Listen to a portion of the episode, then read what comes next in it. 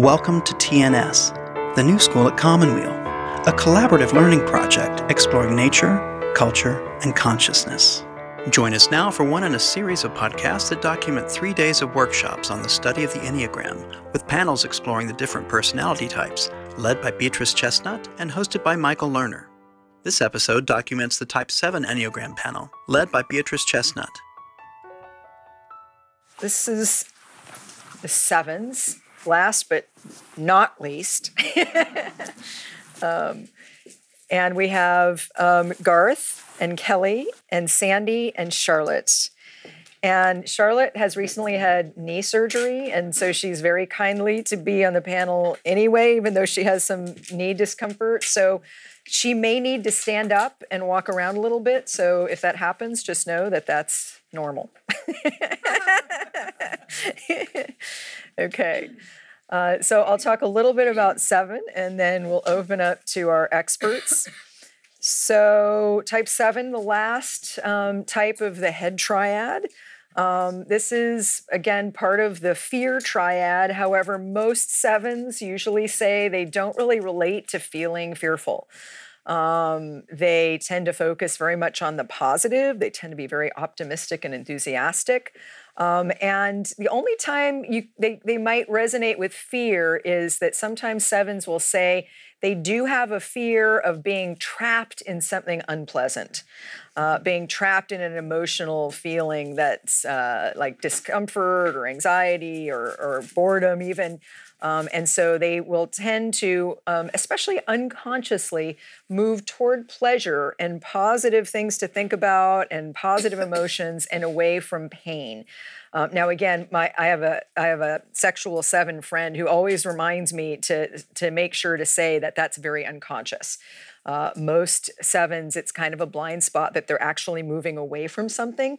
It more just feels like they're just moving towards uh, the the looking at the bright side or seeing the silver lining, or just that they're seeing what's really out there that that is very positive. Um, but there is a, a, fear of of being that if they let in an uncomfortable emotion, if they go there a little bit, they'll be in it forever, and it'll be hard for them to get out. Um, so that's more the fear that that they re- that they sometimes relate to.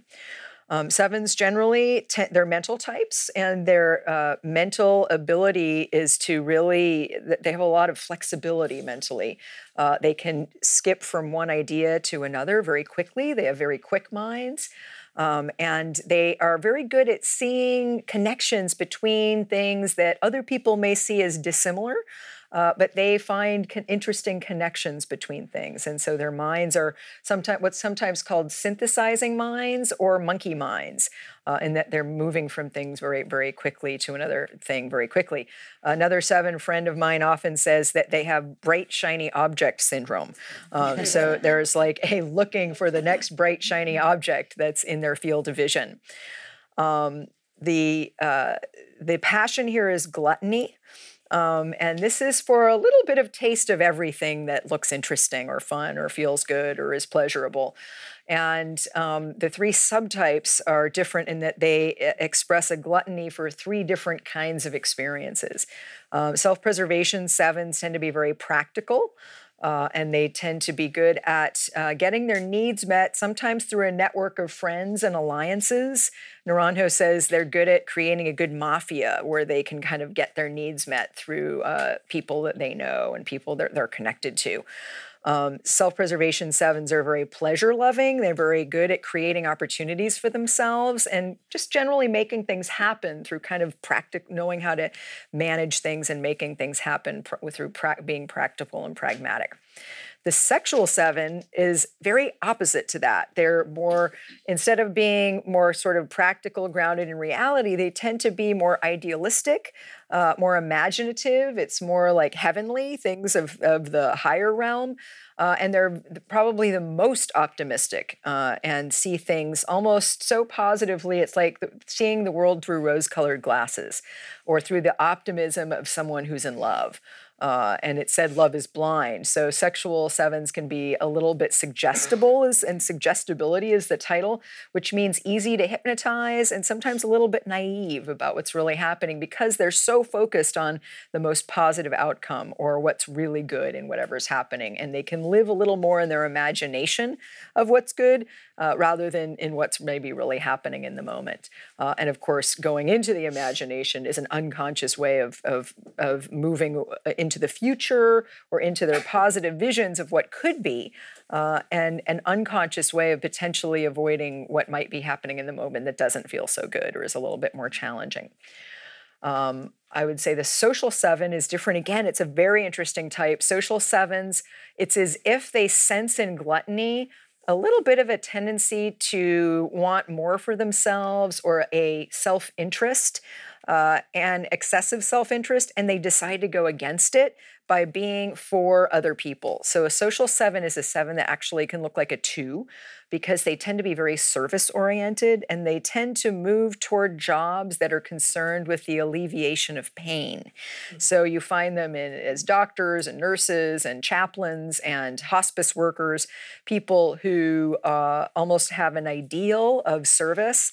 Uh, and uh, the word is sacrifice uh, and sacrificing their own self interest for a higher ideal. So it's the person who wants to take the biggest piece of cake, but decides to take the smallest piece of cake so they can give the other cake to other people. Uh, so it's an interesting type. So I like to highlight it because sometimes it's the counter type, and sometimes uh, the counter types aren't well known uh, among people who maybe have just heard about the nine types and don't know this approach to the subtypes. So, other things to say about sevens sevens sometimes report having a happy childhood, whether or not it actually was. Um, and they often remember things a little bit more positively than it may have happened. Um, but again, this is a very, um, this is actually, I think, comes in handy a lot uh, in work settings and in relationships because I think there's a real strength in seeing what's positive in a situation or in a person, uh, in highlighting the positive data. Now, of course, uh, they can get in trouble when they avoid the ne- seeing the negative data, uh, but it, there is something very positive and uplifting in that. Sevens often want to keep the mood up and they want things to be better for everybody, uh, and so there often is a very positive intention behind uh, their positive thinking and.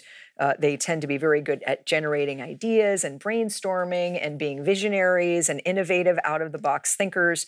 They also tend to be very futuristic or future oriented and see, seeing, having clear visions of how something could be in the future. Okay, so let's leave it there and we'll turn to the real experts um, to talk a little bit about type 7.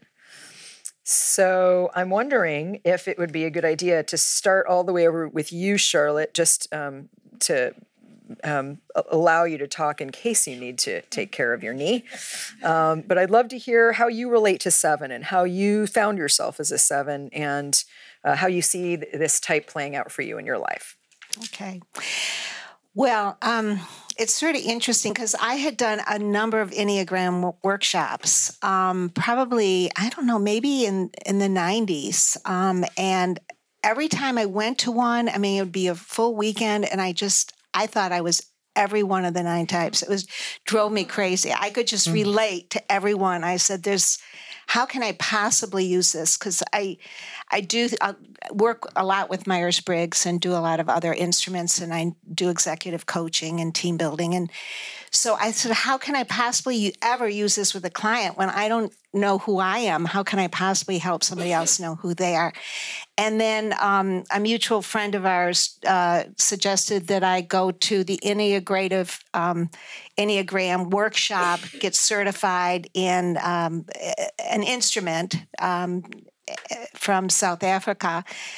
And I just rolled my eyes and I said, Really, you know, not another one, blah, blah. And I went and it was fabulous. It was like the first time I got the report, I read this thing, and I think what really made me realize that I was a seven was the part about um, fear and anxiety being the motivator.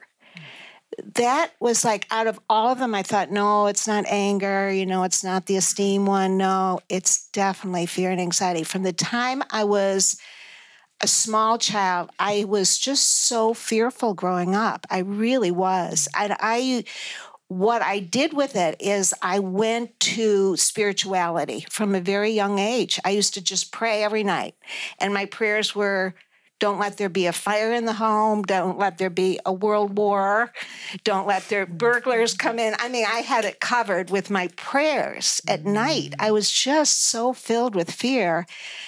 So that was a part of me, but the other part of me was this whole imaginative world that I could create that I remember wanting a piano and creating a keyboard on the chest of drawers in my in my bedroom and playing for a long time, like playing piano on this mm. little fake keyboard, you know. So and having imaginary friends and and just really being able to go outside with my friends and create these scenarios. We create plays and I'd be busy all the time and I'd be totally up in this other fantasy world that when I realized now was just what was really creating happiness for me because there was some problems in my home with alcohol. And so it it was a loving family but a tough you know really tough issues at home. So i think my imagination was just a great way of escaping this sort of tendency to be anxious and fearful. And um, real issues that I had in my home with my, uh, particularly my father. So, um, yeah, I would say that was. Yeah. yeah, you hear that from Sevens talk. We'll talk about the way they coped with fear was to kind of escape into their imagination, where they can sort of create the experience they'd rather be having almost, or yeah. or be with something more pleasant in their mind um, as a way of coping with was what wasn't so pleasant, and so right. then it becomes a, a habit. Yeah. Right. And then I I really saw it in my career. The whole thing. I mean, the words that come to mind that resonated for me when I did this this uh, instrument the word possibility. I mean, I love the word. You just have to say possibility to me, and I'm your friend. Like, I'm going to go there with you. Possibility is just so cool for me. And fun, you know, fun. Whenever I'm doing a workshop, one of the goals I have on a flip chart is fun. Making we have work to, fun we, is something has to sevens be fun. do well. Yes. And I have a, a quick story about that, which is so funny because I was an HR director in a bank for a while on Cape Cod. And when I left, I was there for seven or eight years. And I used to make our managers do these really fun team building things. I do training with them once a month and make them do all sorts of weird stuff. And um, when I left, they had hired a photographer to go up to the top of a balcony of the bank and they made their bodies say F U N.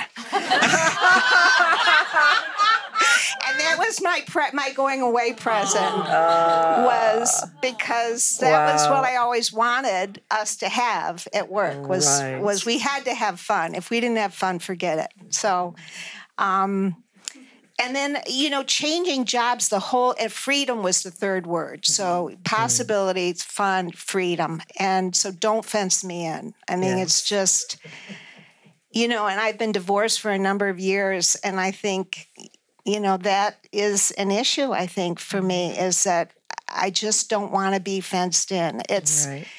you know i ha- don't have a problem with commitment but i don't want to be fenced in right. so um yeah, so don't fence me in in jobs either. And so I ended up going out on my own in the 90s and having my own consulting business, which I've had for almost 30 years. I mean, I'm some I call it semi-retired now, but pretty much mm-hmm. on my way out. But yeah, for about 30 years. So just doing my own thing, being my own boss. No limits, yes. No, yeah. So really, yeah, yeah. Thanks for highlighting that. That's really important. That sevens are very sensitive to their freedom being restricted by other from the outside. Yeah. Um, and losing options. Yeah. And so I think it's very important that you highlight that. That's yeah. that's really clear. Yeah. Okay. Thank you. Mm-hmm. Sandy, how does it, what does this look like for you? How did you come to seven, and how does that play out? Uh, the, I started studying the Enneagram probably in the 90s as well. And I was reading Helen Palmer's book, her first book. And as I was going, similar to you, I was like, oh, I think I'm this. Oh, I think I'm that. Oh, I thought I was a two because I'm a giver in relationships. I thought I was a four because I, in relationships, I always was like the push pull, trying to seek the unattainable. But when I landed at seven and I read it, I was like embarrassed, thinking, oh my God, they're writing about me. I mean, it just hit me. Mm-hmm. It just hit me. And fear was something I never thought I was a fearful person, never, mm-hmm. until I started studying the Enneagram and realizing how fearful I was and how reframing everything, try to make everything positive. And um, anyway, that's mm-hmm. kind of how I mm-hmm. came about it. And do you also relate to this part about not being limited from the outside? Oh, or? yeah. Yeah, I don't mm-hmm. like to be limited. I don't. Um, I don't have so much an issue with commitment. Um, I've been married 13 years happily. Mm-hmm. Um, but um, but I don't like to be like in my job. I like freedom. I like flexibility. Flexibility is really important to me. Flexibility, fun is key. The the job I have now, that's one of the company's values is fun. So it mm-hmm. that worked out well. Um, yes. Um, I'm trying to think of what else. And by the way, I think it's a myth that sevens can't commit. I yeah. think that's a real misconception because yeah. I find that most sevens I know, I mean, they may be really thoughtful before they commit to something, you know, like they make sure, but once they commit, you know, like several of my good seven friends are been married a long time, very yeah. committed, um, commit to jobs. I mean, I think I think that's a myth. So I'm I, I, am glad that you both kind of said you don't have a problem com- committing because yeah. I I kind of want to highlight that as something that I think it's is a stereotype of sevens and mm-hmm. not necessarily really true. Mm-hmm. What one of my challenges is, um, as you mentioned, earlier is um, hanging out with those emotions that are challenging, like sadness or, um, you know, really challenging times. And that's been, you know, or somebody, a friend who has a problem and they continue to have this problem, they continue to have, and mm. I, I'm there and I want to help and I want to be supportive, and then nothing changes, and then I get frustrated, and then I mm-hmm. don't, I'm, you know, I'm tired of that. Mm-hmm. It's like, mm-hmm. you know, move on already. You know right. I mean? right. Um, and I'm, tr- you know, I try to be, you know, not so judgmental about it, but it, that. What do you think it is about those uh, feelings or emotional experiences that that's hard uh, for a seven or for you? Um, well, one, I, I, used to say the same thing, like fear of going there is the abyss. I'll, I'll never get out. To mm. either let myself go there, to feel, if I felt everything that I truly felt, like I can cry at a commercial, a stupid commercial, mm-hmm. that I'll start crying about all the ills of the world. Mm-hmm. And so mm-hmm. I don't want to let myself get there. Mm-hmm. Um, yeah, I don't know. So I, it does feel like it would be never ending. It feels like it'd be never ending. And yet, mm-hmm. when I do have those moments when I can let my guard down and really get into my feelings and have a good cry, it's it's really refreshing and it's mm-hmm. cleansing and it's mm-hmm. it kind of lifts a weight up, yes. you know. And but it's so hard to get there. Yes, yes, yes. And sometimes life takes us there, right? Yeah. I mean, things happen, I, and I find that just like I think it's unfortunate that people will say if you're a four, you if you're if you're happy, you can't be a four. It's similar for seven. I think some sevens have gone through some tough right. stuff, and it doesn't right. mean they can't do it. It just right. means they're sort of sort of first level response can mm-hmm. be like just sort of mm-hmm. reframing mm-hmm. or something like that. Right. And I've had friends who have, you know, challenged me when they've gone through hard times, feeling like I wasn't there for them, and that's been hard for me to mm-hmm. to hear. And um, pay attention to that and mm-hmm. hopefully a lesson for me for going forward to mm-hmm. be better at that you right, know right so. right right and can you give us an example of reframing because i think that's a it's both a seven gift mm-hmm. but mm-hmm. it can also be a problem um, can you give us an example of how that might happen or how you've done that I do do it. I do it a lot. Um, but a specific example, um,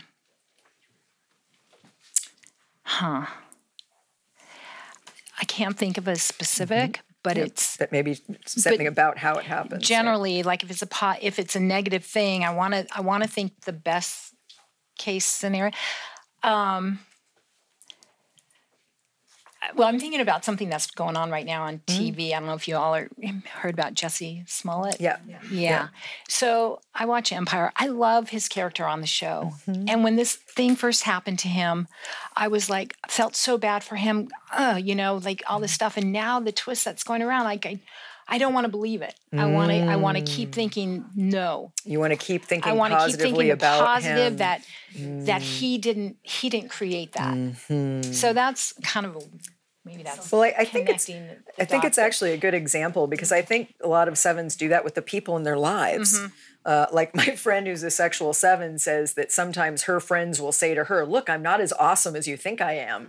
You know that there's a real, Yeah. but but again, I think it can be a, a a beautiful trait of a Yeah. seven of like really seeing the good in us. Yeah. Yeah. Yeah.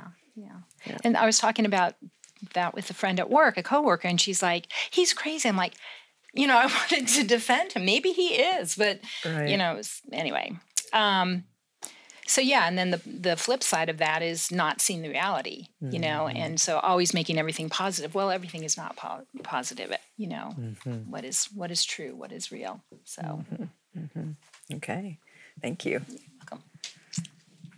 So Kelly, how did you discover you were a seven, and how does this play out for you? Oh, I had I dated this guy years ago, and and I didn't know anything about the enneagram at the time, and he just looked at me one day and he goes, "You're a seven. and I'm like, "What is a seven? And I did kind of set it aside, and I didn't think much about it for years and years and years, and then. Um, I became a Myers Briggs junkie, and I studied that for a really long time, and I got really proficient at it, and I could type anybody, talking to them for half a, half a minute, and I would know what they were.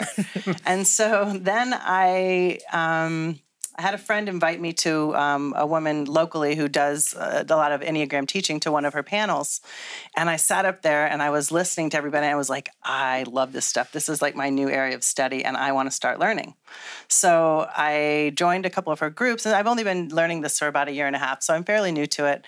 And when I heard the sevens on her panel talking, I knew clearly what this guy years ago said, You're a seven, and I knew what he meant. And it's just for me, I'm even when I was really little, sort of like what you're saying about having this fantasy life, and same kind of thing. I had these like imaginary little friends, and I would get aggravated with my parents over something. And I remember my sister and I had these like imaginary friends, and we'd sit and talk to them, and we'd talk about our anger towards our parents, and we'd talk about all these things. But it was like our real little world that we could create that was a safe place for us to go and uh, and then as I kept growing more and learning more, and now that I look back on different parts of my life, I see how jobs like i i can't tell you how many jobs I've had and how many roommates I've had and how many boyfriends I've had. And it's like there's always one that's better and there's always a job that's more fun. And when the job uh, the person on the 5 panel that said that he didn't understand the definition of boring I was like really? And i like boring is such a, a profound word for me because the minute i feel any sense of boredom i'm like oh it's time to do something different. It's time to get a new job. It's time to get a new boyfriend. It's you know and um, and my current boyfriend is in this room right now just so you know. Um, so so Unnoticed. right right. He's a disguise.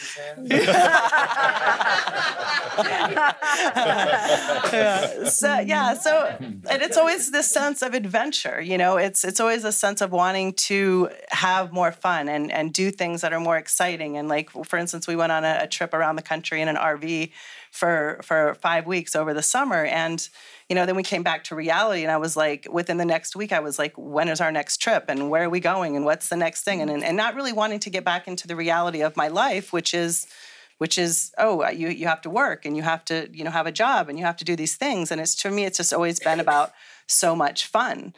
And then about four months ago i hit a very interesting point in my life where i had um, my back was completely out.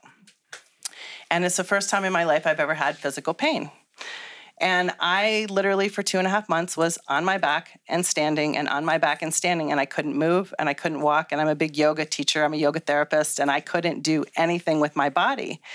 And that was my way to get through everything. I would always escape through my hot yoga and my movement and my walking and running and hiking. And when I couldn't do this anymore and I was literally flat on my back, I was kicking and screaming and miserable and trying to be graceful, but I I wasn't doing it very well. And um, and then I started realizing the the the real uh, value of going into those dark places and going into the pain and seeing what is behind the pain and where it comes from. And it's been it's been a real teaching tool. You know it's only been a few weeks that i've actually been sitting in a chair. So it's it's really uh, been humbling and and now that i can actually experience life again i i know that it's important for me to actually go to those places mm-hmm. and uh, yeah yeah yeah yeah yeah, it's really important for sevens when they can do that work. And it's very precious, you know, mm-hmm. that when they allow themselves. And it sounds like you learn through experience that it didn't last forever. Right, but I thought it was going to last forever. Yes. And I put all those scenarios in my head like, what if I never walk again? And what if I can only stand up? And what if I can't work? And what if I can't have fun? And what if I can't sit in the RV? And what if I can't go out to a restaurant or I can't go for like it, this was constant going on in my head. Um, so it, it, yeah. The real anxiety about the loss of freedom. Totally totally. And what if this is forever? And yeah. it's interesting my teaching partner uranio says that actually sevens are the most pessimistic type mm-hmm. because they think if they let this pain in it'll last forever. And that's a real pessimistic point of view.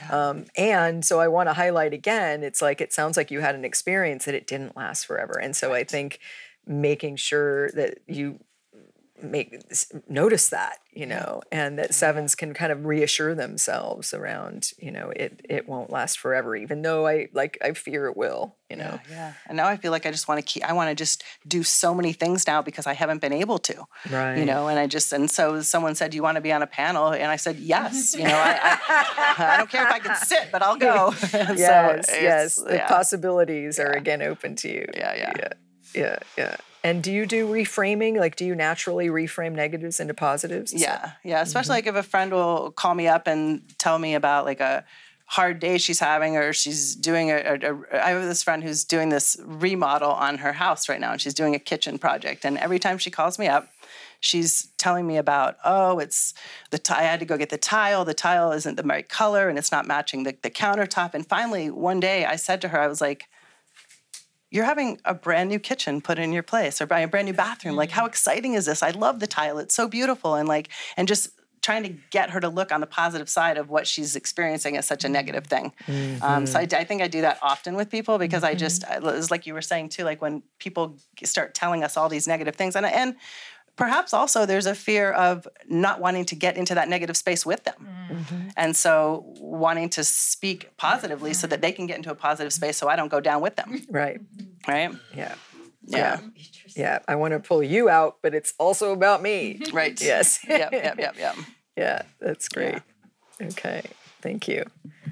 So Garth, how how how have you how have you dis- recognized that you're a seven, and what does this look like for you? How do you relate to these patterns? Yeah, um, I don't have as probably as much experience with the Enneagram as many of you do, but I've been around it and um, conversations about it and just sort of absorbed it through osmosis through so many friendships over the years. And um, I remember taking a test maybe 10 years ago, 12 years ago, and I just instantly recognized myself. It wasn't any anything like many of you have spoken about, you know, gosh, am I this, am I that, am I this? It was very, very clear to me. I recognized my my nature. When I was um, one of the most probably influential experiences that I've had in my life happened when I was in the fifth grade. A student teacher came in uh, to class, and she was with us for some time, and she had us for a week or so um, put our heads down on the desk, and she'd put on classical music, and have us imagine just just what comes into your mind when you listen to this music, and then afterwards we wrote, and you know, this wonderful, extraordinary world opened up. I was already a reader, but now I didn't even have to have words. There was just the music and my own imagination was off on these wonderful flights, and mm-hmm. it was so it was so tremendous that um, that years later, when I got into education myself in my early 20s, well, even before that, I started telling stories when I was in my maybe 17, 18 years old as a camp counselor and saw how children responded to stories. And I realized how powerful um, story was for imagination.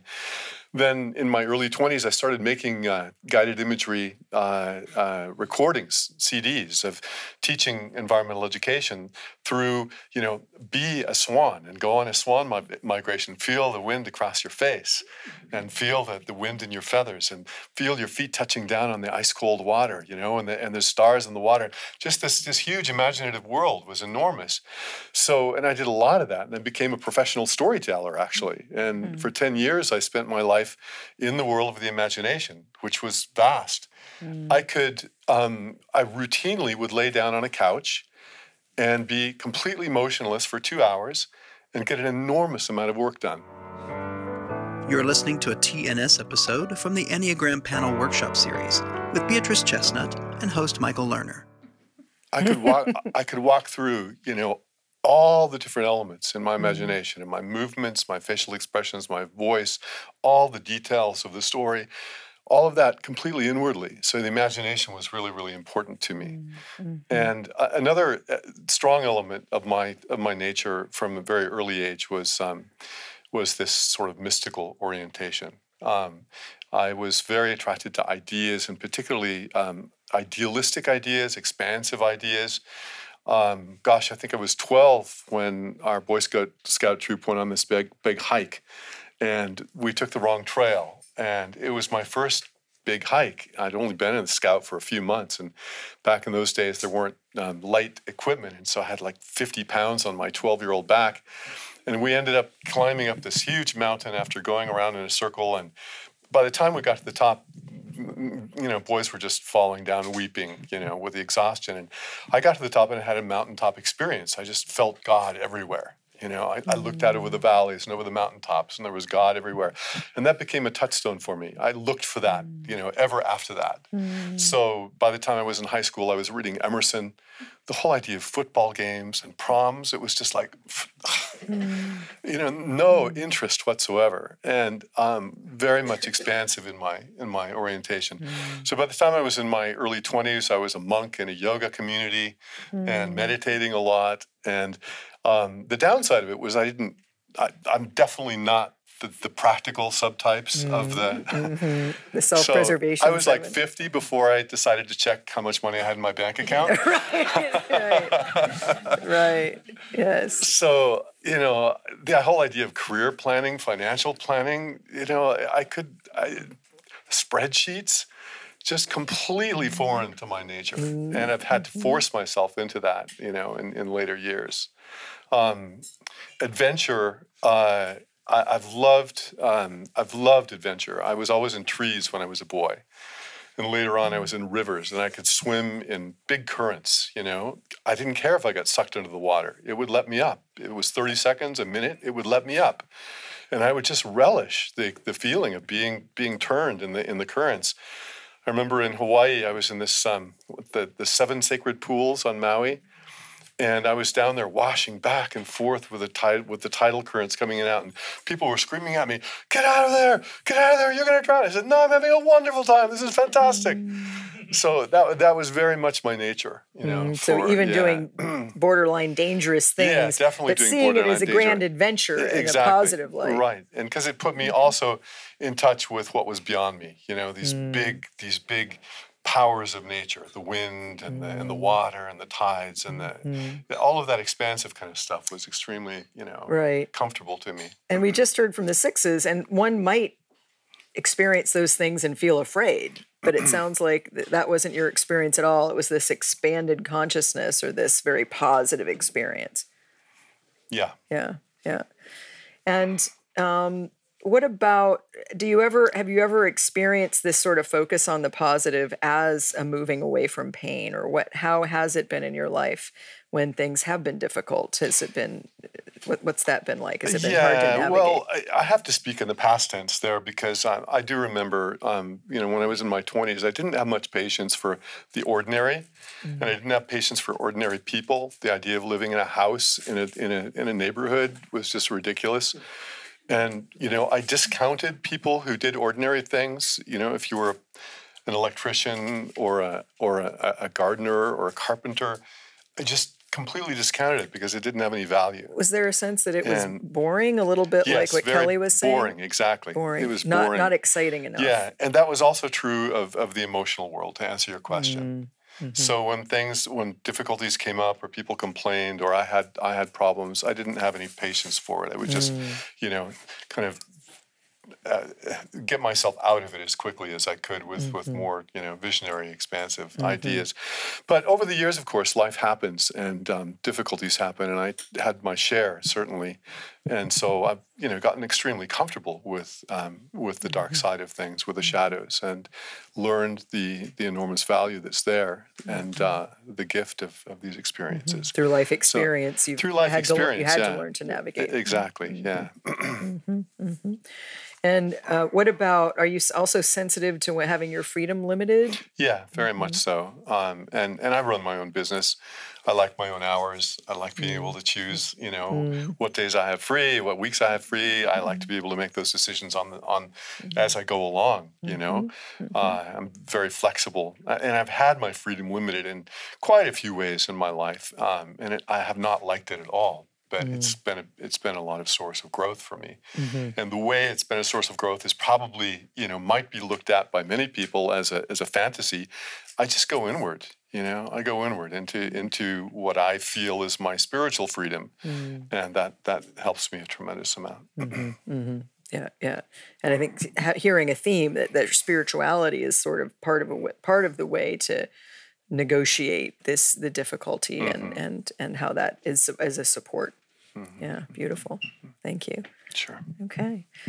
So um, now maybe starting with Charlotte again, um, do, uh, we'd love to hear about you know what how you've used insights around being a seven for growth, and also if you want to add anything about your subtype, um, if you know it. Yeah. Um, okay. So, um, so my subtype is I'm a self-pres, and um, one of the things that I didn't mention that I think is really important is career-wise. Um, in 1981, I discovered the Creative Problem Solving Institute in Buffalo, New York, and a friend said you should go out there, explore it. I had been a teacher. I went out there and it was like I walked into my world because it was all learning the Osborn Parnes creative problem solving process we learned and all about creativity. So it was a week long workshop in Buffalo with about a thousand people from around the world there to learn about creativity. And I just went, oh my God, mm-hmm. what is this? So I went back home and then put got a leave from my teaching job and decided to go into business. It was when I totally changed my career. I used mm-hmm. it was like a springboard of this problem solving process. I used it as a springboard to launch myself into another career because what everyone was doing facilitating this process, I said, that's what I'm going to be doing. I want to do that. So I kind of then planned my career. And this kind of ties back to the self pres because a self pres seven, from what I understand, um, were pretty more practical than than mm-hmm. some of the other sevens. So I think I was very practical in laying out, oh my God, this is what I want to do when I grow up. And here are the steps that I'm going to need to do it. And I actually used the problem solving process to create a vision for myself and this plan, which I've now incorporated into a process that I call futurescaping that I use with my.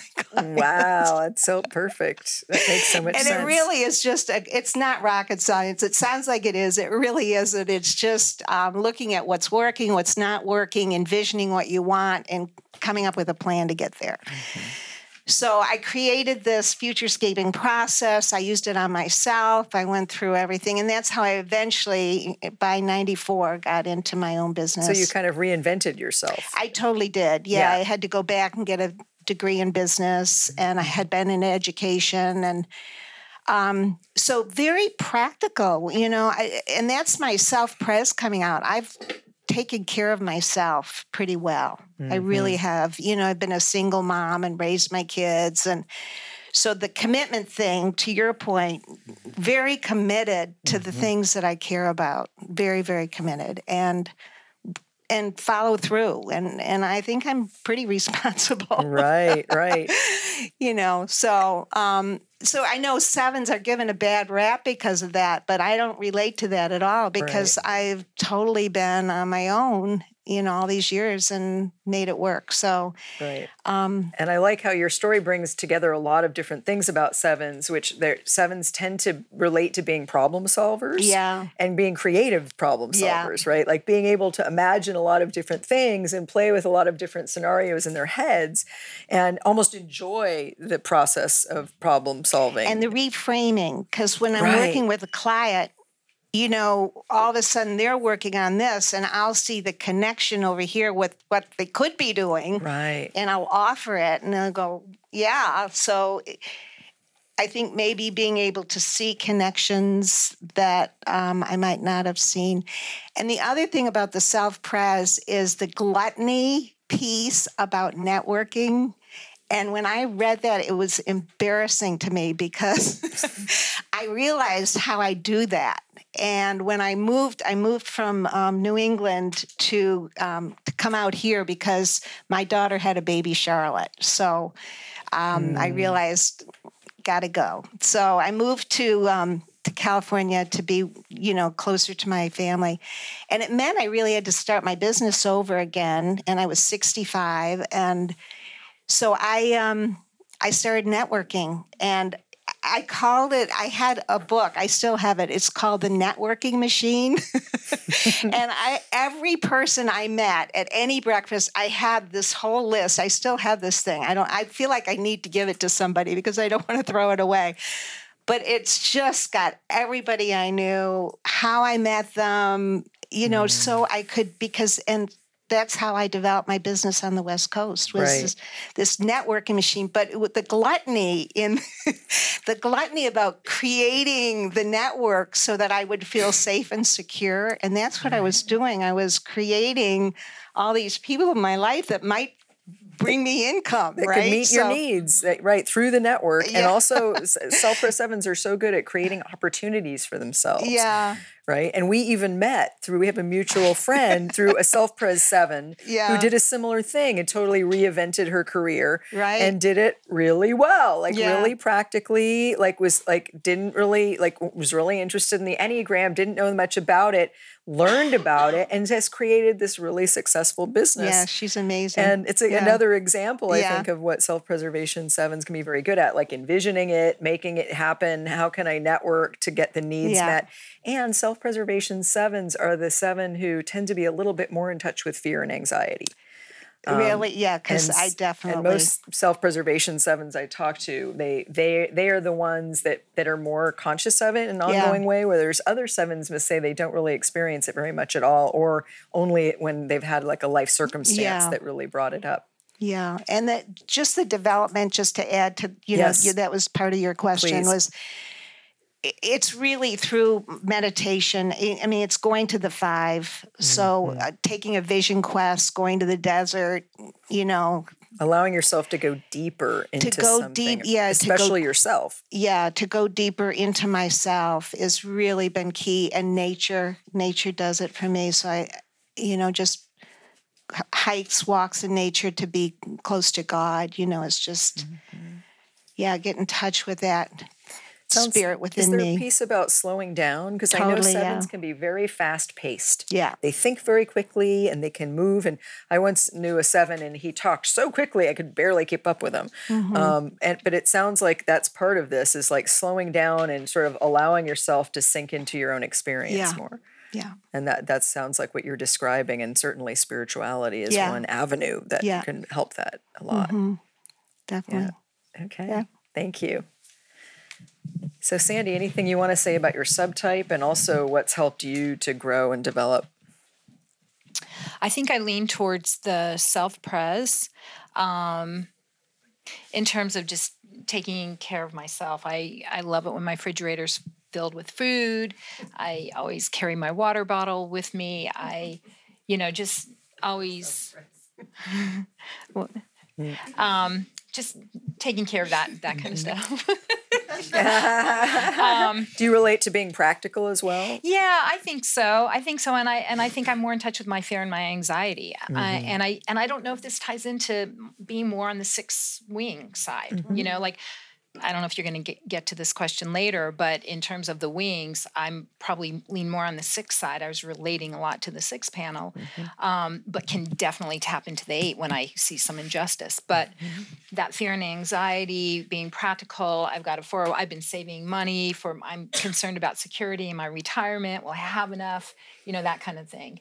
Networking. I've knock on wood. I've been so successful. I've had a lot of jobs, but it's by through networking. People who I know, I've had jobs where they created a job for me to come in where there wasn't a job there. So yeah, that's helped. And um, I also have some social in me as well. Yeah. I've been in, actively involved with organizations. Um,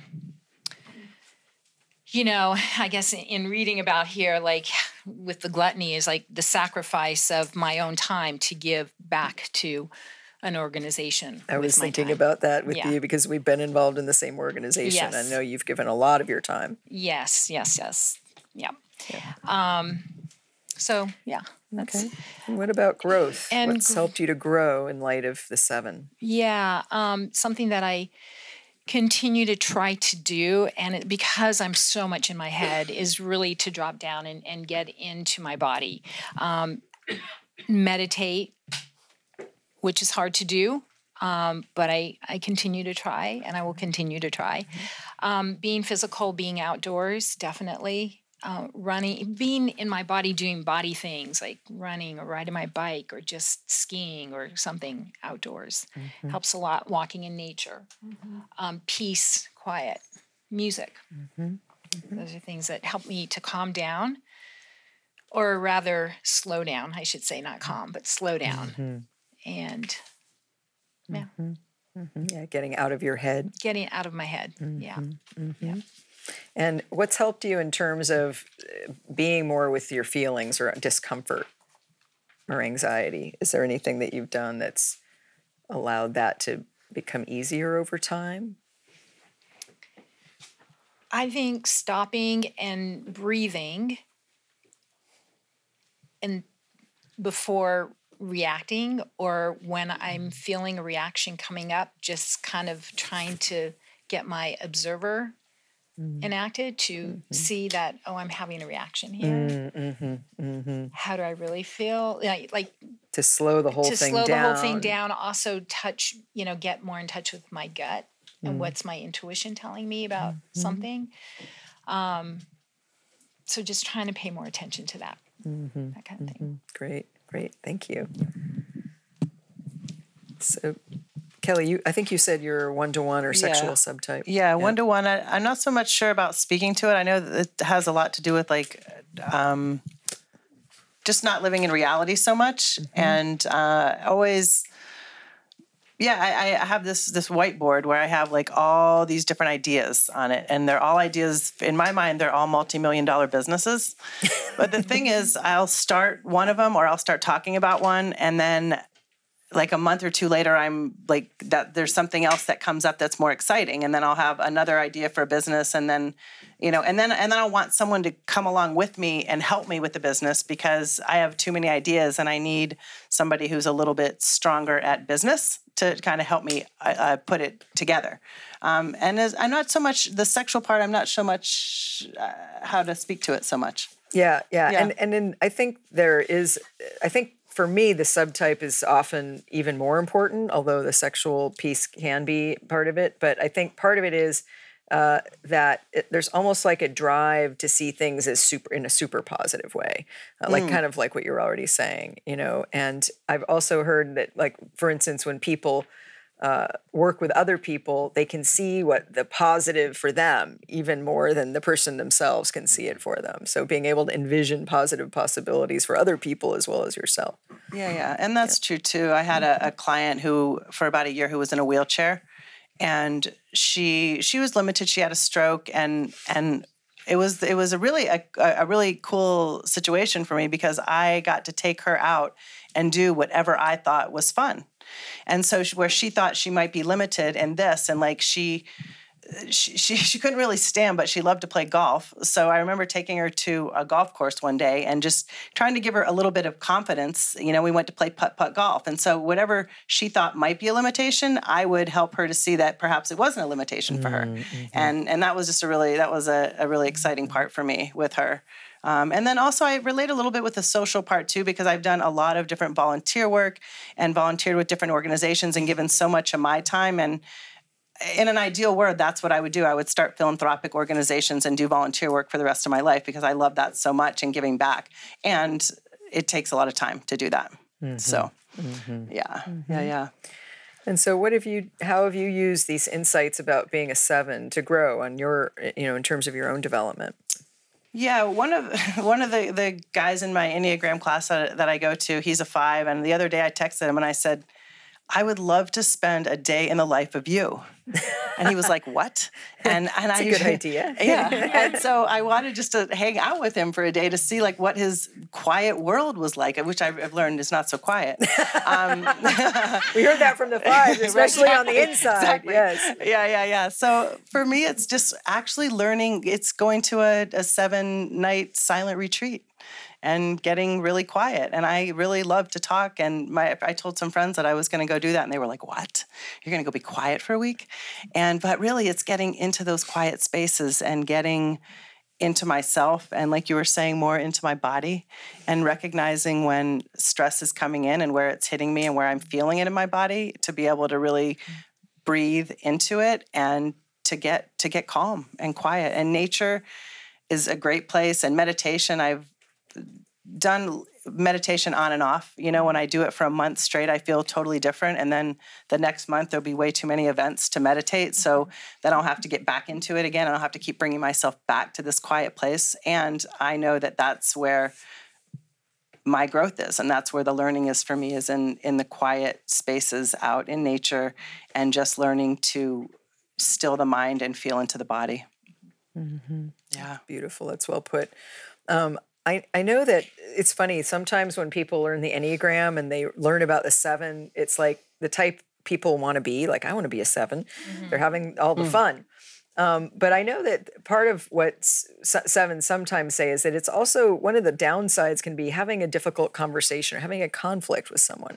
Can can, can you speak to maybe what it, how that's been for you? Has uh, when when you get into the tough stuff in relationship, how do you experience that, and and what have you done around that?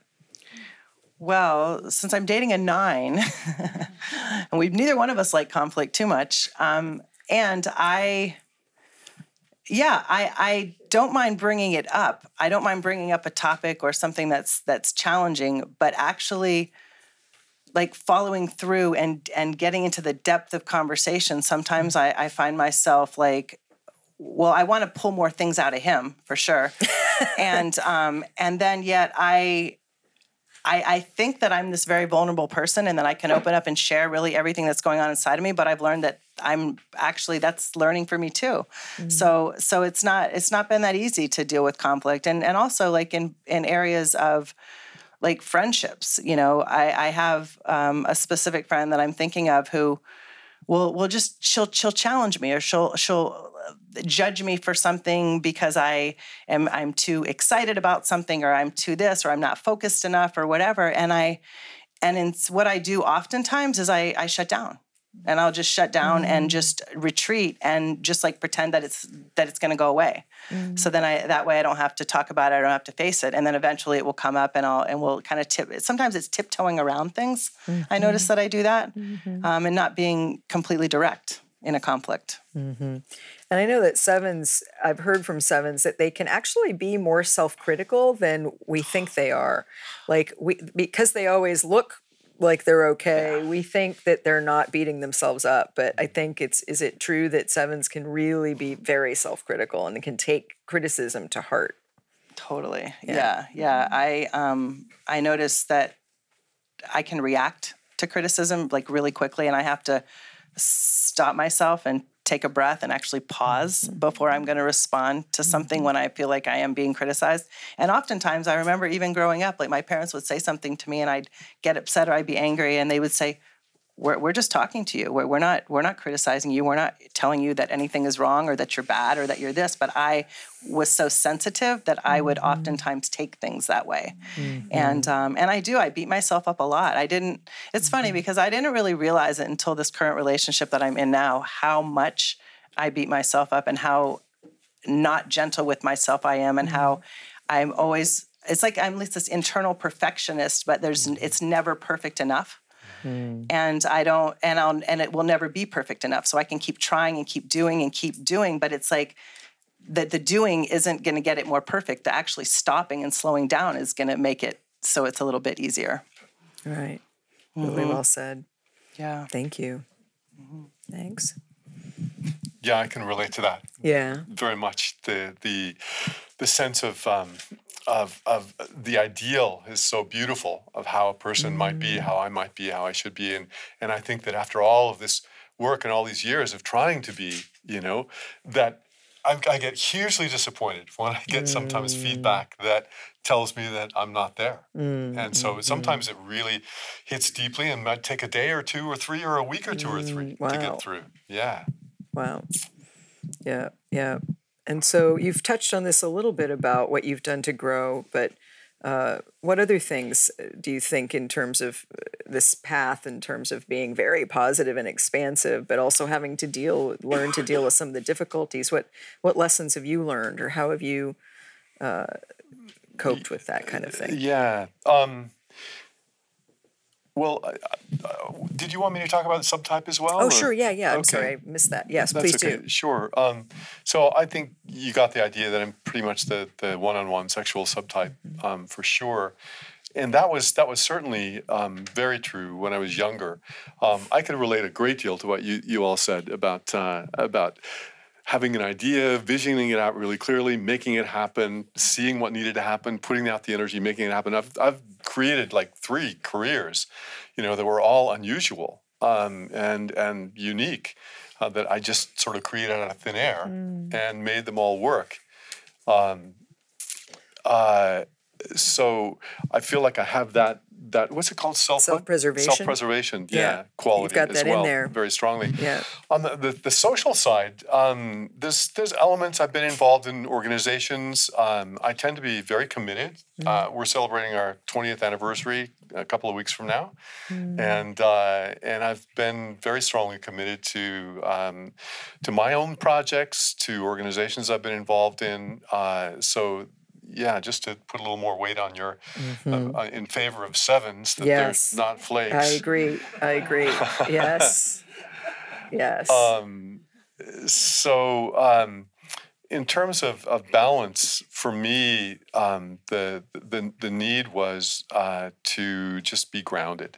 I tended, as I said earlier, to discount so much the ordinary, you know, the mundane parts of life, the, the the things that need to be done to just move forward, um, and not only move forward, but to build solidly. You know, I didn't I didn't have much of a concept of that when I was young.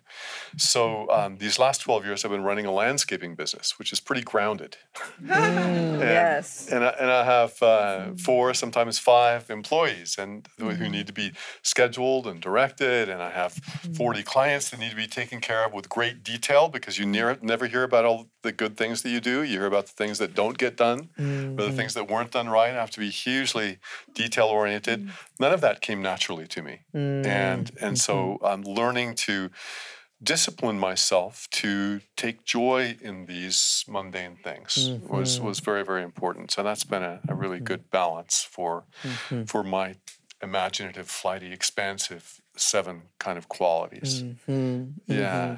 Right balancing that out by getting more focused getting more grounded doing Yeah. it yeah it's sometimes said that sevens love the idea stage but implementing their Right, plans right. is harder Oh yeah, it's excruciating to have to go through all that, especially the billing.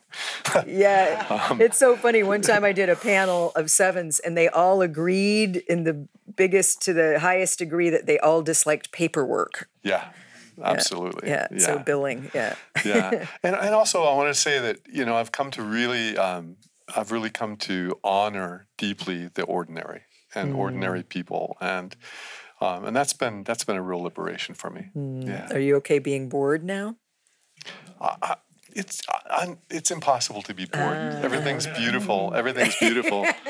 My sister said about me, she gets very irritated because she's very she's rather rational and scientific, and and she says, rolling her eyes, she says, "I have an epiphanous brother." Epiphanous. Oh, that's great. What a great word. Yeah. Yeah, I have to control myself because for for the first like Epiphanous. the first three de- three or four decades of my life, I believed that the way I was was the way everybody should be, and I was dedicated to helping everybody see hmm. the glory of everything and the beauty of everything, and you know the wonder of everything. And and then I learned slowly that people got a little irritated by that. yeah. Mm-hmm, mm-hmm. yeah. That's really, that's great. You're listening to a TNS episode from the Enneagram Panel Workshop Series with Beatrice Chestnut and host Michael Lerner. Anything you else you want to say about the growth process or, you know, anything about any of that?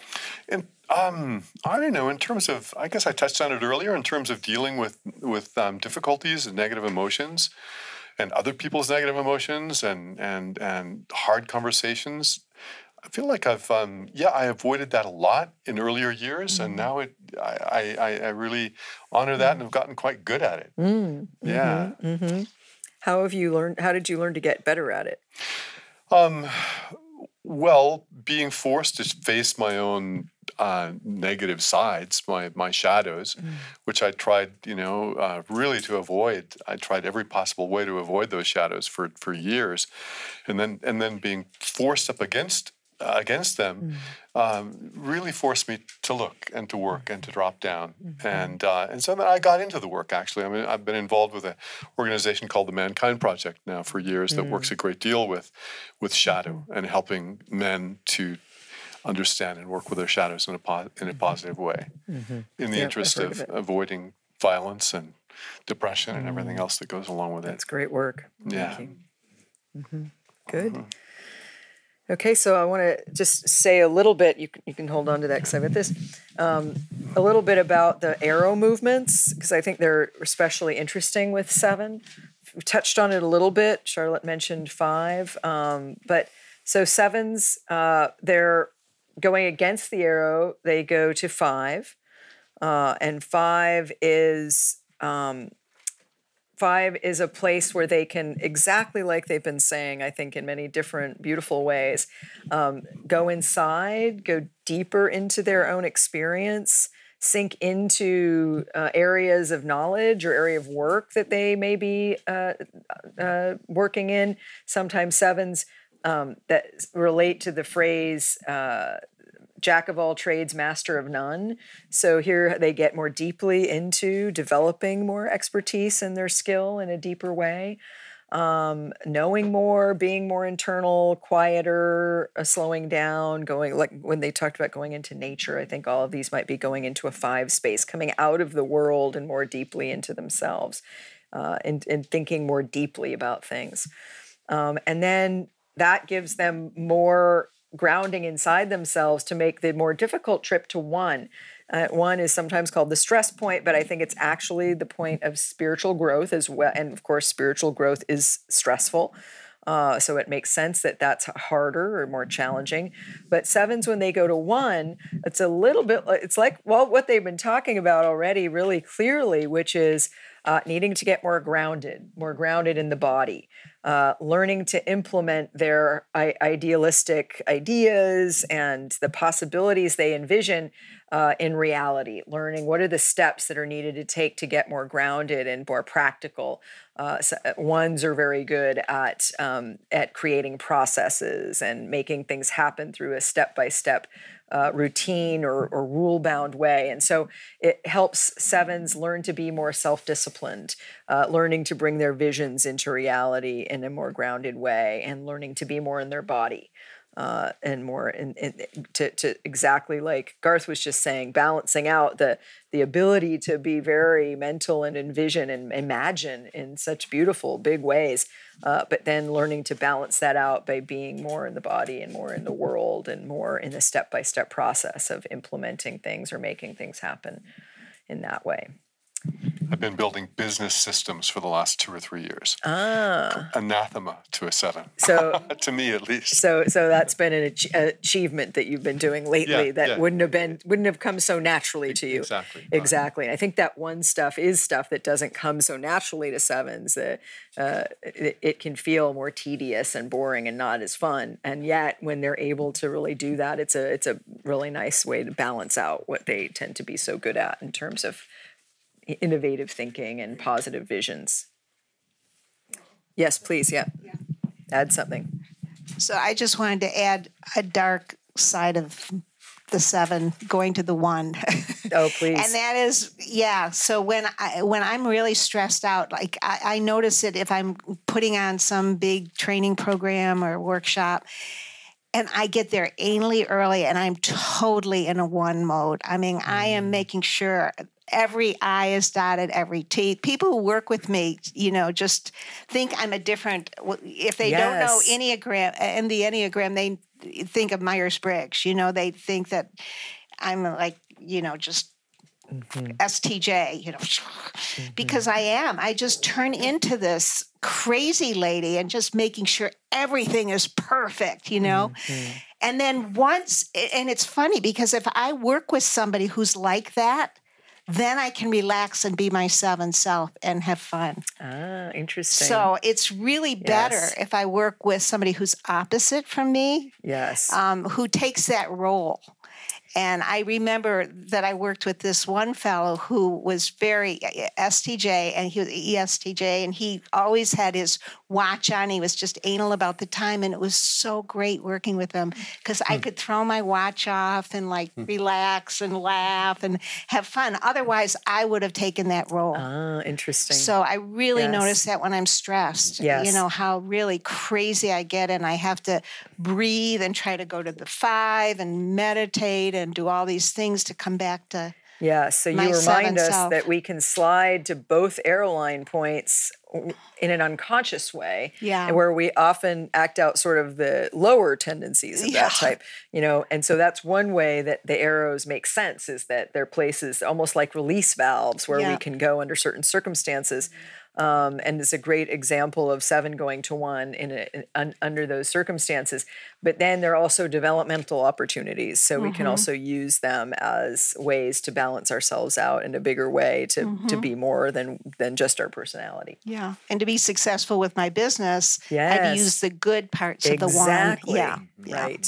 Right. Right. Which again, if you look, if you know seven and one at this point, you can see how they're really good balancing points. Similar Mm-hmm. when ones go to seven, it's really freeing for them Mm-hmm. to be able to have more fun and be lighter and more relaxed and just go with the flow and be spontaneous. Mm-hmm. Yeah. The way healthy sevens are. Yeah. Yeah. Great. Anyone else want to comment to those? Make a comment around those movements to five and one.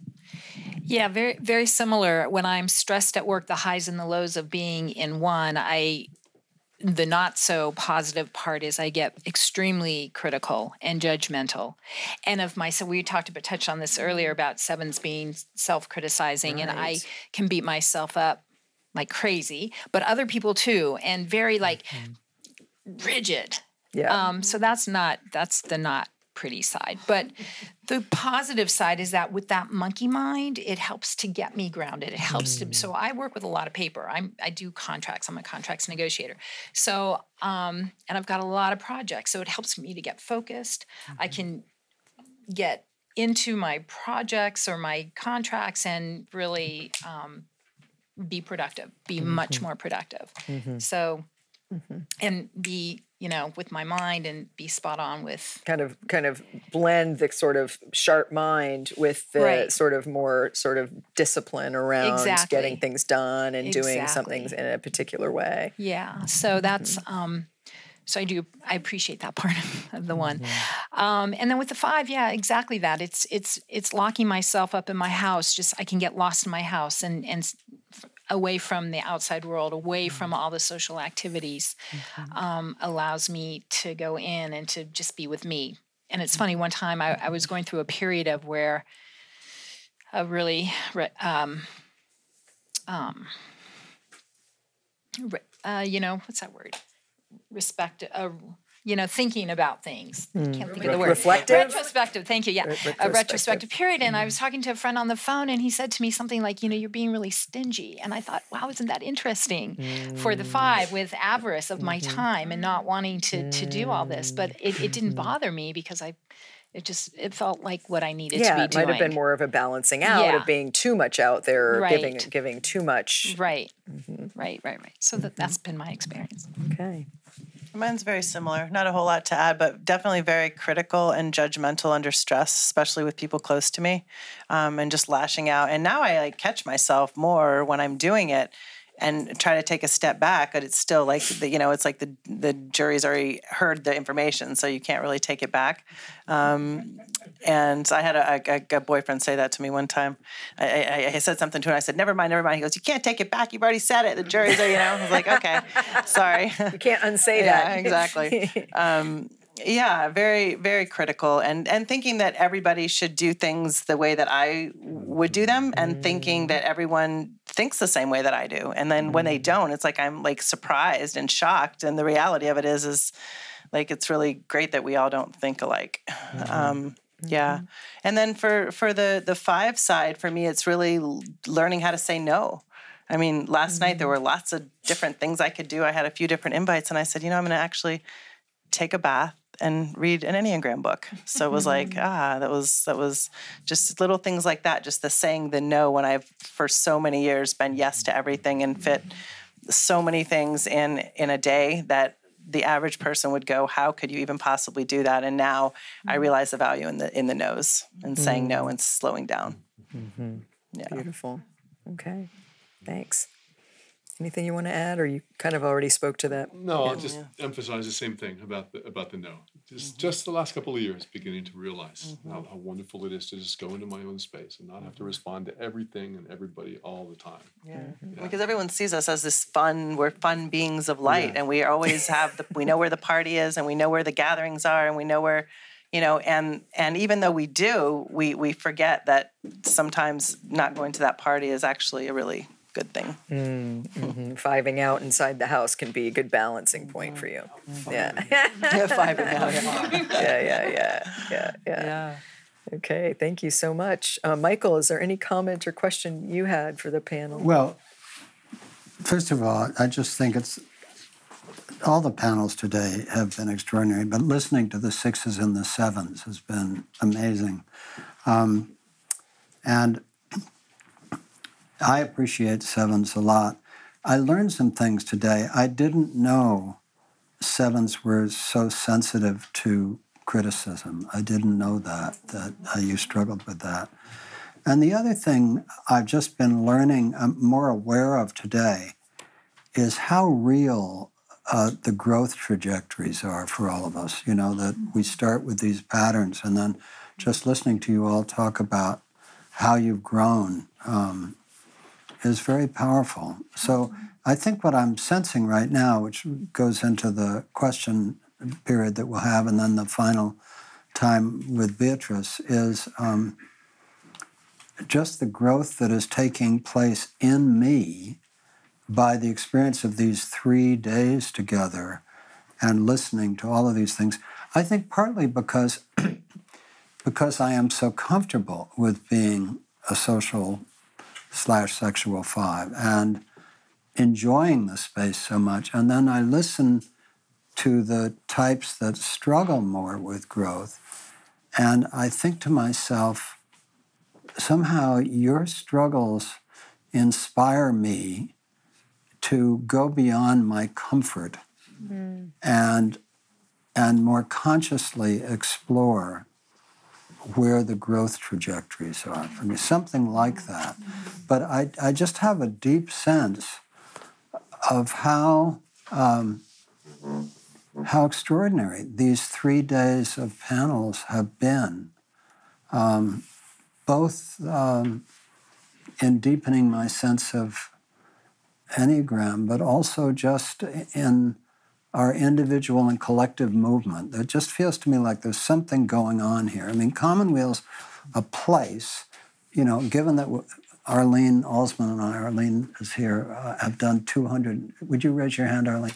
Arlene coordinates the Cancer Help Program. And so we've done 205 week long retreats, and those retreats tend to be extremely powerful and transformational.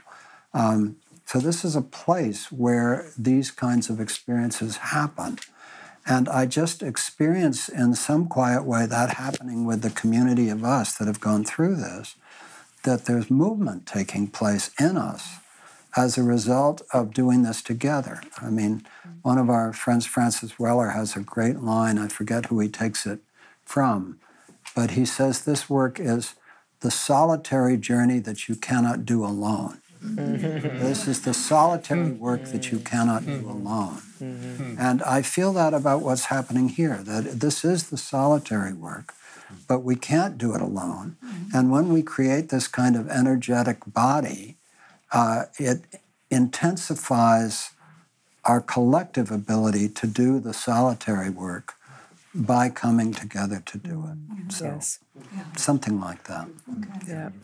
Thank you. Thank you. Who said that? Excuse me?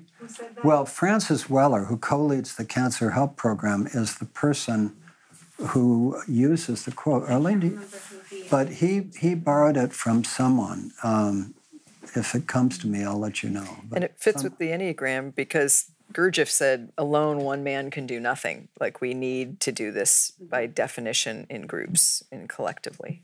It's collective work. Yeah. So, questions for the sevens? Yes. I have a question for you. I'm kind of new to Enneagram, and I'm trying to understand the arrow system. And as I'm looking at the patterns, I notice like all of the body types, they have arrows going to both the heart and the head. And in most systems of growth I've heard about, you sort of integrate the mind, the body, the heart. Um, but with the heart and the head types, two of them don't integrate to the other side. Um, they integrate to the, the body and they get into the head, or they integrate to the heart, or again to the body. Right. Um, so I'm wondering if there's any significance to that. Yeah, I mean, I think it's true that all of us need to incorporate body, mind, and spirit, and you know, we all need to get into all three centers. I think that's just sort of a basic idea behind the enneagram. But I do think there there are specific types that it, that the arrow lines are more about balancing and antidotes. Uh, and sometimes it's said that, for instance, so f- four, uh, for instance, doesn't four goes to two and one. Uh, and so sometimes it's said that four's head type is actually seven because there's an invisible line between four and seven, but you can also think about it as four is going to one and then seven. Um, but but I'm not exactly sure why the why, all the why behind it, but um, but I know that first and foremost those are balancing points. But yes, and at the same time we all need to integrate all three centers, and um, apparently there was a comment beneath one of the videos that they posted that I'm someone was saying I'm a five and not a two, and I took that as a big compliment because um, I think I think I am pretty mental for a two, you know. So I think there are also hidden ways that these things show up, but uh, I'm not exactly sure of a complete answer for your definition, but that observation is on point for sure. That that, that not every type goes to sort of a head type uh, to other centers. Yeah, yeah. Other questions for sevens? Yeah. Well, we had two people who talked about physical injuries or physical impairments recently. And I'm curious how that, when you're in a sense brought down physically and you can't be out there. I don't know, I'm just curious about that experience. Is that experience different for a seven than it is for somebody else? Hmm. Anything either of you want to say about, anyone want to say about sort of phys- being physically limited given the difficulty with limitation? Yeah, Charlotte. So I actually had a couple sort of different experiences with this because one is I suddenly got Guillain-Barré, which was very, mm. very serious, where all of a sudden I started getting paralyzed on the legs. Wow. Yeah, it was just it came on very suddenly. Fortunately, within three months, I was I was a miracle person that just was healed from it. But it was I was in such denial the mm. week that I was getting it. I'm telling you, it was really weird. And I remember my sister researching because I started having these symptoms, and she was saying, I think you have Guillain Barre. And I wrote back, There is no way I have that. Wow. Like, I just got this like strong, like eight ener- energy, you know, mm. like, are you kidding me? No way would I have that. Like, mm. total denial. And then, you know, and then I, when they took me to intensive care and he said, I'm admitting you, I, I said, no, like, are you kidding me? I, you know, it, it was so, when I look hmm. back on it, I was in complete denial, like almost hmm. the whole first part of it. People mm-hmm. say, you're really sick. And no way. I'm sorry. I don't do, I don't mm-hmm. do serious sickness. Like maybe a, maybe a knee surgery or something, but no, I don't do serious. Mm-hmm. So that mm-hmm. was a, interesting, and I mm-hmm. realized in retrospect that was my seven, like just trying to protect me from mm-hmm. how scary it was. Like I look, look back now and get scared, but um, so that was one thing. But then to Kathleen's question, I mean, sh- we're friends, so she knows that I've been struggling with. I am so active with biking and being out in nature, and I've been going crazy with mm. just being in the house. And there's only so much reading I want to do, and I'm not one to watch TV. Mm. So um, I've been begging people to come over and visit me. Mm. Come over and visit me because Where do you live? You've got to Nevada. take her. Yeah, really. No, I have. And then I, I was able to drive after two weeks and I got really excited. I thought, oh, I can drive. But then I realized, no, you're all dressed up. You have nowhere to go. You can't do anything. So, you know, I can't go hiking. I can go for a drive. I can go to Trader Joe's, but so yeah. So it's, not just- easy, it sounds eh, like. No, it's just was it's been frustrating. So I'll just share one thing. I was um, training for a triathlon and I tripped and fell and broke my finger and had to have surgery. And I had this big thing I had to wear and I had I couldn't do the triathlon. I couldn't do my training. And so for two months, I just went into this depression. Now it was a depression for me because I wasn't getting that adrenaline that I was getting from all the exercise that mm. I had been doing. I couldn't go and do all the things. I mean, just in every way, I just was depressed for two months. Mm-hmm. Yeah, that can mm. happen. Yeah. Yeah. We'll just pass it along the line because I think we all have a story, right? yeah. Yeah, I, I totally can relate to both of you guys with the with not being just being grounded at home. And I don't, I don't know your question about is it different than other types the pain. I, that's a good question. I don't know. Um, I think that denial may be one piece of it, or that it's a big deal, that it really is hard to be limited in that physical way. And so I think denial and depression, I think these are, it makes sense, you know, in terms of it's really hard as a seven to experience something like that. Yeah, I mean, I know even with my own back pain, I after that, like going around and around with the insurance company, and they finally denied my MRI, and at that point, I was still not mobile, and I said, you know what, I'm taking my health into my own hands forget about it. And so i started doing tons of research. And i was like okay. So and then i started looking at the worst possible scenarios. I was like okay if i have herniated discs then i'm to have to have surgery.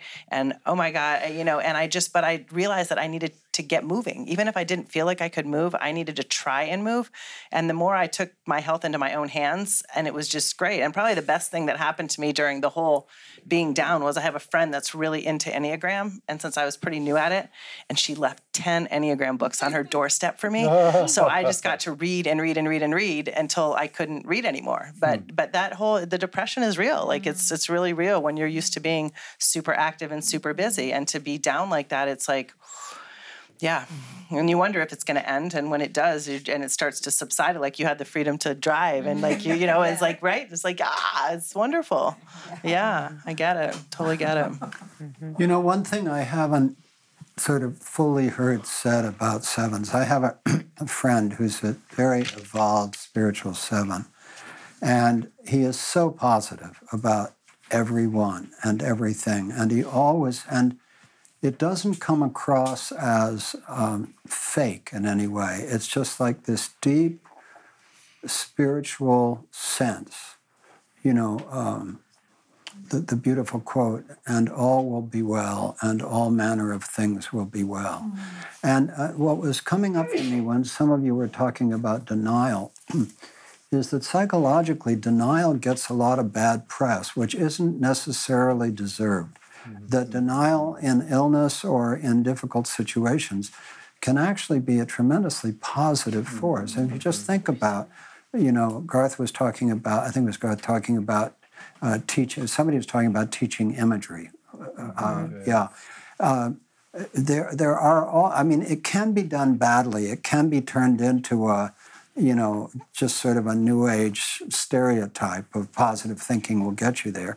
But it's also true that done well, that positive thinking and imagery and denial and all these ways of uh, can, in fact, be profoundly beneficial. So it just seems to me that one of the high, the truest high sides of seven is that it is a guide to that spiritual reality, physical reality, social and emotional reality, that bringing this affirmation into the world can move the arc in the right direction. Yeah. I had a, about a year and a half ago, I had a really um, horrendous shoulder accident plunging over a, an embankment on my bicycle and uh, just tore it all up. And t- it took a year and a half to get better. At first, I I thought, okay, um, this I've never had anything like this before. How am I going to respond to this? And I thought, well, I guess I just better decide that I'm old now. this is this is my rite of passage into my later years, and I won't ride my bike anymore and uh, I'll just be more studious and take the quiet time I've been wanting and so on. But something in me, my seven nature, you know, that adventurous nature, I, you know, people said, "Are you driving?" I said, "Of course I'm driving." And and you know, the whole 10, 10 o'clock, 2 o'clock on the driving. I've never done that, you know? I drive with my knees. It doesn't matter if one arm's gone. I could drive with both arms gone. And so I, I was driving right away. And then I went you know, like two weeks after the accident, I was at a Mankind Project weekend, and they gave me, um, you know, uh, supervising the, the cleanup as one of my as one of my duties, and I couldn't stand everybody everybody else working, so I was like mopping with one hand, you know, mm. while the other arm was in a sling and so there's this force inside of inside of me perhaps as a seven that is you know that's just so life affirming and adventurous and wanting to wanting to do. So then i thought okay well i'm going to get back on my bicycle but i won't ride on the trails anymore. I'll just ride on the safe fire roads. I couldn't I was back on the very same trail that I injured myself mm. on. You know, I'm almost like the third ride. I was back on that trail, but just a little more carefully this time. Mm. So there's something, you know, there's this this this force, irrepressible, yeah, irrepressible. Yes, force, yeah. yes, yes. okay. Other questions? Yeah. Um, as I understand it, sevens need a lot of room in a relationship to do their own thing and spread their wings. And I'm just wondering, for those of us who are in close relationship with sevens, how can we give you the space to spread your wings uh, without sort of sacrificing our desire to have closeness with you? Hmm. To manage both. Good question. How can they? How can we be in a relationship with you and give you space, but at the same time, you know, have a good relationship and be in contact? I would say uh, the big part is communication like being in communication with us letting us know what your needs are so that we we because we want we want to honor your needs and we also want to honor our own needs for space. But if you let us know you know we i have this desire to be close to you how are you feeling about it? And let us be a part of the process. I, I think for me that would be really helpful. Yeah. Anyone else? i'll yep. say something. I think entering into the adventurous spirit is really important. Mm-hmm uh, I'm in relationship with a six, and so almost anything I suggest, the immediate answer is no. It doesn't doesn't tend towards you know uh, cultivating you know a, a lot of uh, yeah what you want. So being able to enter into the, the, to the adventurous spirit and go along with that is really helpful. Mm-hmm. Being positive. Yeah. Mm-hmm. Anyone else want to? Okay. I want to say something about your successful 13 year relationship? um, we get, I think, because we met later in life. So we're both very independent. So he gives me a lot of space. I give him a lot of space. We often take separate trips. Not necessarily, I mean, usually family oriented. I mean, we'll do vacations together, but, and I think we both really relish in having that time alone or to ourselves. And we don't, we give that to each other. It's, it's not a problem. And so that's worked very well for us. Um, in terms of friends, friendships, I'm not sure if you're talking about romantic or just in general friends. Both. Yeah, friends. Yeah. Uh, yeah, close relationships. Um, communication, yes, is key. Adventure, I, I kind of agree. Something adventurous. I- For me, if it's too sticky, that that can be a, an issue for me if I feel they're too needy or too sticky. So Sticky being kind of the person's needy, needing things of you and Glomming on. mm, Yeah. glomming, glomming on. Yeah. okay. So, um, you know, at first I want to say, you know, give us, you know, if we you make a date or something to give time, but I also like spontaneity. I like, hey, can you meet for breakfast this morning? Sometimes that's the best thing because it's I don't have a plan and yeah, I'm free and that sounds great. So, yeah.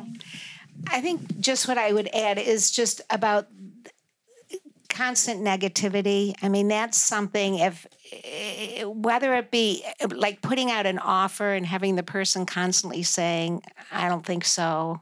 I'm cleaning my sock drawer today, you know. you know, after a while it's like, you know, so people i mean in my relationships it's people who say yes. You know people who say yes to an offer people who offer back.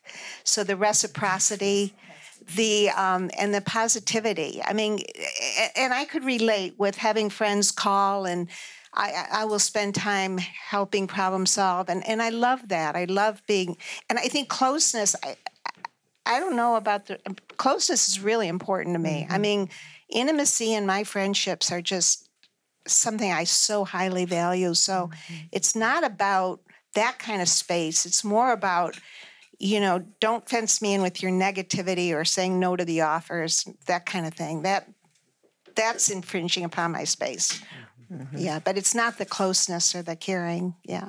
You like closeness. Yeah. Okay. Yeah. Okay. Any other questions? Looks like we might be finished. Okay. Thank you very much, Sevens.